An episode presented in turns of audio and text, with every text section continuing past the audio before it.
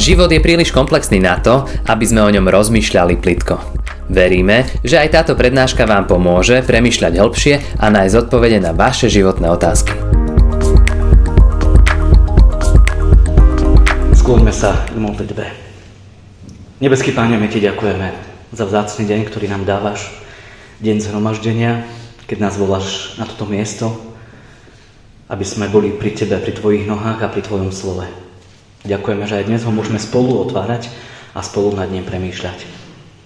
Daj, Pane, aby naše uši neboli hluché a naše srdce, aby bolo pripravené. Amen. Teraz už, milé sestry, moji bratia, vypočujte si slova z písma svätého, o ktorých budeme premýšľať. Čítať budem z listu Židom zo 4. kapitoly, 12. verš. Lebo slovo Božie je živé a mocné. A je ostrejšie než ktorýkoľvek dvojsečný meč a preniká až do rozdelenia duše a ducha, klbov a špikov. A je schopné posudzovať hnutia a zmýšľania srdca. Amen. Toľko je slov písma svätého.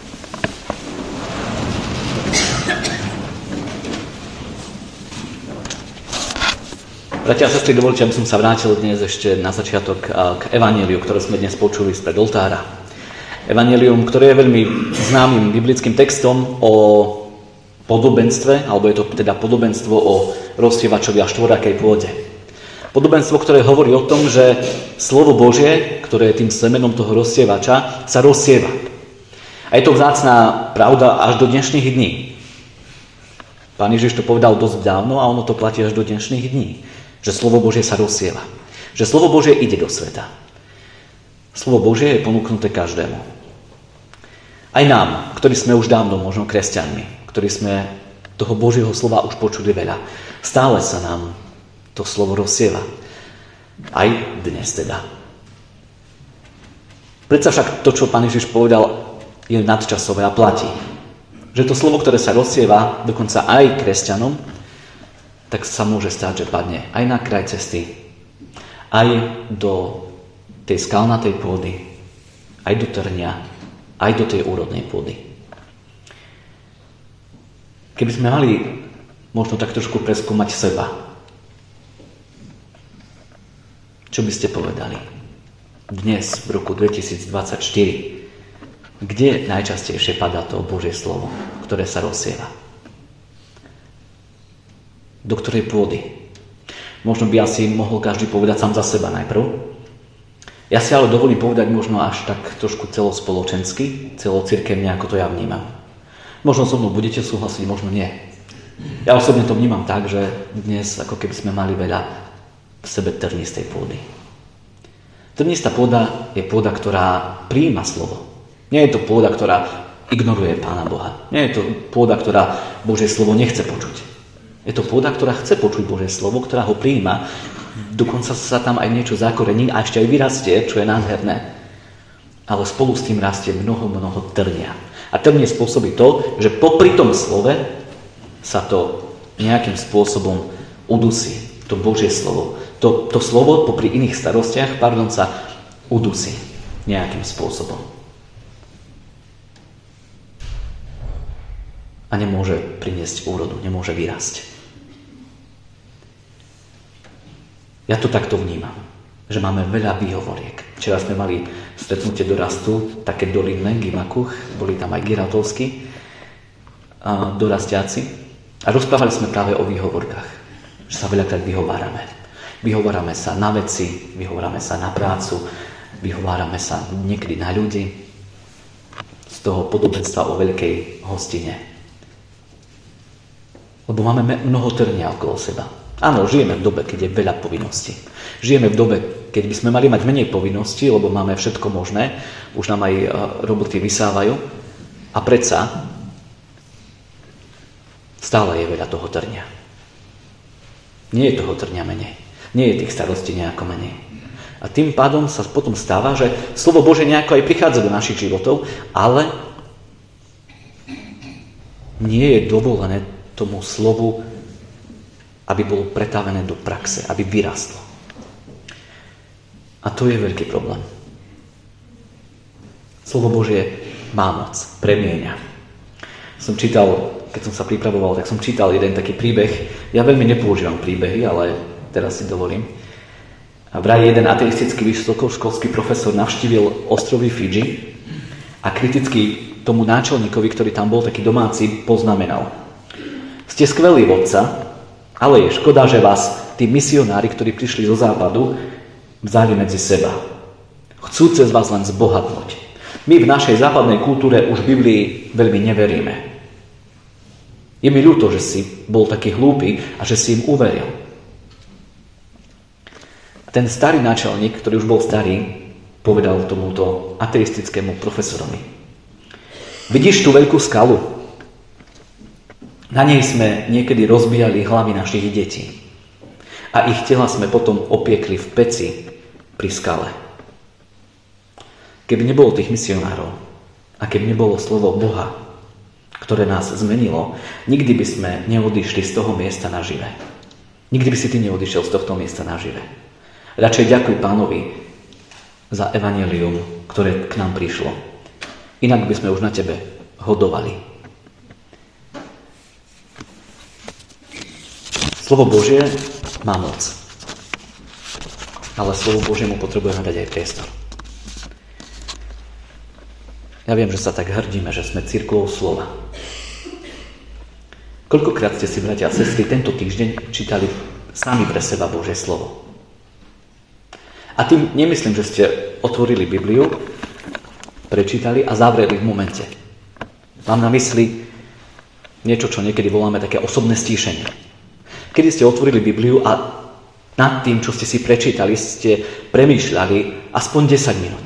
Dali ste Pánu Bohu a Božiemu slovu 10-15 minút zo svojho dňa. Koľkokrát v tomto týždni ste to urobili? Je to veľmi dôležité aby sme to robili. Brat Ondrej Kolarovský, ste ho poznáte alebo nejakým spôsobom registrujete, napísal na jednej stránke Idealist e, článok, uverejnil článok plný štatistik. Mne sa veľmi páčil ten článok.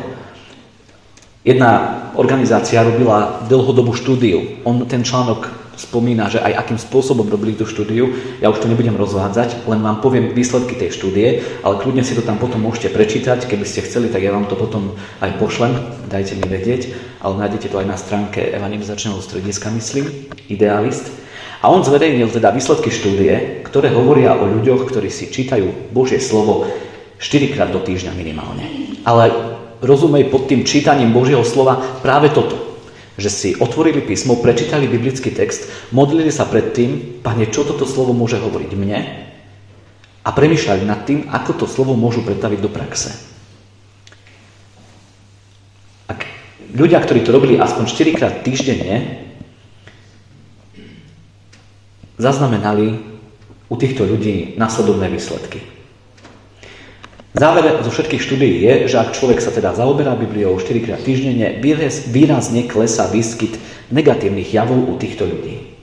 Javy ako nadmerné pitie alkoholu o 62%, sledovanie pornografie o 59%, sex mimo manželstva tiež 59%, hazardné hry 45%, prudko klesá aj reakcia v hneve 31%, klesá ohováranie u takých ľudí o 28%. Klesá vedomé klamstvo o 28%, zanedbávanie rodiny o 26%, prijedanie sa o 20%, aj nesprávne zaobchádzanie s financiami o 20%. A na druhej strane, takéto aktívne čítanie Biblie tiež prináša do života človeka viac pokoja, viac radosti aj tým, že sa, že sa znižuje frekvencia rôznych emocionálnych zápasov.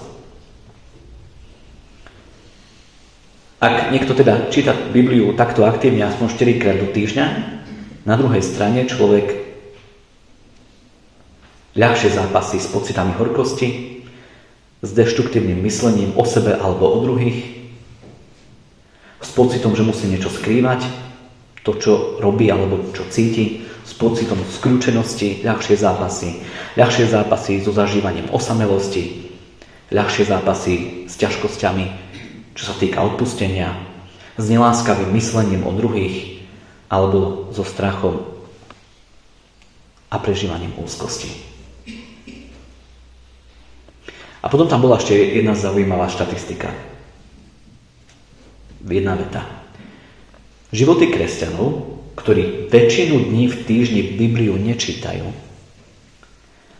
životy takých ľudí sa veľmi neodlišujú od života neveriacich ľudí. Veľmi dávno bolo napísané v liste Židom a spoznali to ľudia, že slovo Božie je živé. Nie je to niečo, čo patrí do minulosti a dnes mi nemá čo povedať. Slovo Božie je mocné. Má moc niečo meniť v mojom živote, lebo s Božím slovom spolupracuje Duch Boží. A Božie slovo, a ja verím, že ste to aspoň raz v živote zažili, je ostrejšie než ktorýkoľvek dvojsečný meč a preniká až do rozdelenia duše a ducha, klbov a špikov a je schopné posudzovať hnutia a zmýšľanie srdca. Toto Božie slovo medzi nami robí. Mení náš život. Preniká hlboko do života človeka. A v spolupráci s Duchom Božím, s modlitbou, naozaj život človeka vyzerá inak. A preto vás, bratia a sestry, naozaj poznám k tomu, aby sme boli ľudia, ako sa zvykneme nazývať, církev slova. Aby to o nás stále platilo. Platí to o nás bude vtedy, keď to slovo bude veľmi živé, mocné v našich životoch. Keď tomu slovu dáme priestor, aj keď máme veľa trňa okolo seba. Radšej vyhodme to trnie, ako dáme na bok Božie slovo. Ak sa toto udeje, tak ja verím, že príde požehnanie do našich životov, do našich rodín, do všetkého, čo prežívame. A možno sa stane aj to, čo bolo v tej štatistike. Že sa nám bude ľahšie zápasiť s úzkosťou, s bolesťou, s hnevom a možno aj klesnú naše zlé návyky, ktoré máme v živote. Slovo Bože je živé mocné. Aby som netáral len o iných, prepáčte za výraz, tak dovolte aj mne jedno malé svedectvo. Že Božie slovo koná, keď čítame. Ja som to veľakrát zažil a ja verím, že takéto svedectva budete mať aj vy. Tak si spomínam napríklad, keď som prichádzal do Banskej šťavnice ako farár, ešte ako kaplan, tak som sa cítil taký, viete, po škole, čo, čo toho veľa neviem. A Banská šťavnica bol taký náročnejší zbor, mnoho starých ľudí, starších ľudí a mnoho budov, ktoré trebalo riešiť. A ja som sa tak, tak som si hovoril, že, že čo tam budem robiť, Pane Bože. Či ma vôbec tí starší ľudia budú rešpektovať a počúvať. Dokonca mi neskôr jedna sestra povedala, keď prišla na faru, mi hovorí, čo ten chlapec tu bude robiť. Tak si teda pomyslela vtedy. A ja som si tedy otvoril písmo, som si čítal a tak mi Božie slovo padlo na e, verš z listu, tak mi oči padli na verš z listu a Timoteovi, kde Pán Boh hovorí. V, tej mojom, v tom mojom nastavení, v tých mojich otázkach Pán Boh tam píše Nech tebou nikto nepohrda pre tvoju mladosť, ale buď vzorom veriacich v reči, obcovaní a v láske. A mne vtedy viac netrebalo. Pane Bože, ti ďakujem za to, že si mi ukázal, že sa nemusím báť, že ty si so mnou a poznáš moje obavy. A že mojou úlohou je byť vzorom veriacich a ja, Pane, to chcem robiť.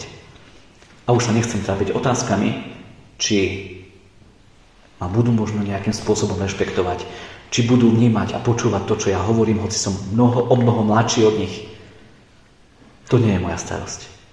A to znamená, že opadnú vaše úzkosti, možno trápenia, lebo budete schopní, vedieť, budete schopní to dať do Božích rúk. A ja nám to všetkým prajem.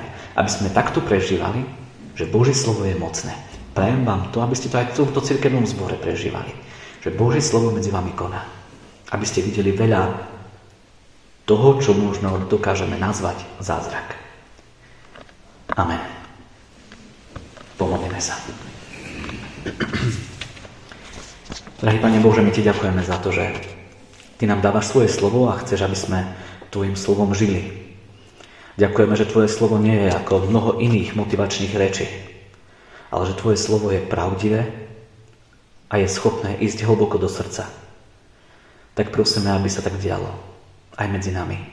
Prepáč, že veľakrát, Pane, dovolíme vyrásť trniu medzi nami. A dnes prosíme, daj, aby sme mali stále to nastavenie srdca aj mysle. Že tvoje slovo je pre nás podstatné a dôležité. A tam, kde sa ono otvára, číta a premýšľa nad ním, tam prichádzajú do života človeka aj nové veci. Pokoj, láska, radosť a hodnoty písma. Tak, Pane, sa modlím, aby sa to dialo v našich životoch, v tomto zbore, v zboroch našej církvy. Aby stále o nás plá, pra, platilo pravdivo, že sme církvou Tvojho slova. Amen. Ďakujeme, že ste si túto prednášku vypočuli do konca. Modlíme sa, aby ste boli inšpirovaní a povzbudení. Ak máte nejaké otázky, napíšte nám správu na Facebooku, Instagrame alebo hoci aj e-mail. Projekt Chcem viac už viac ako 10 rokov podporujú ľudia z celého Slovenska. Pridajte sa k ním. Aj vďaka vašim darom a modlitbám môžeme prinášať každý týždeň dobrú správu, povzbudenie a inšpiráciu tisíckam ľudí nielen na Slovensku. Ďakujeme.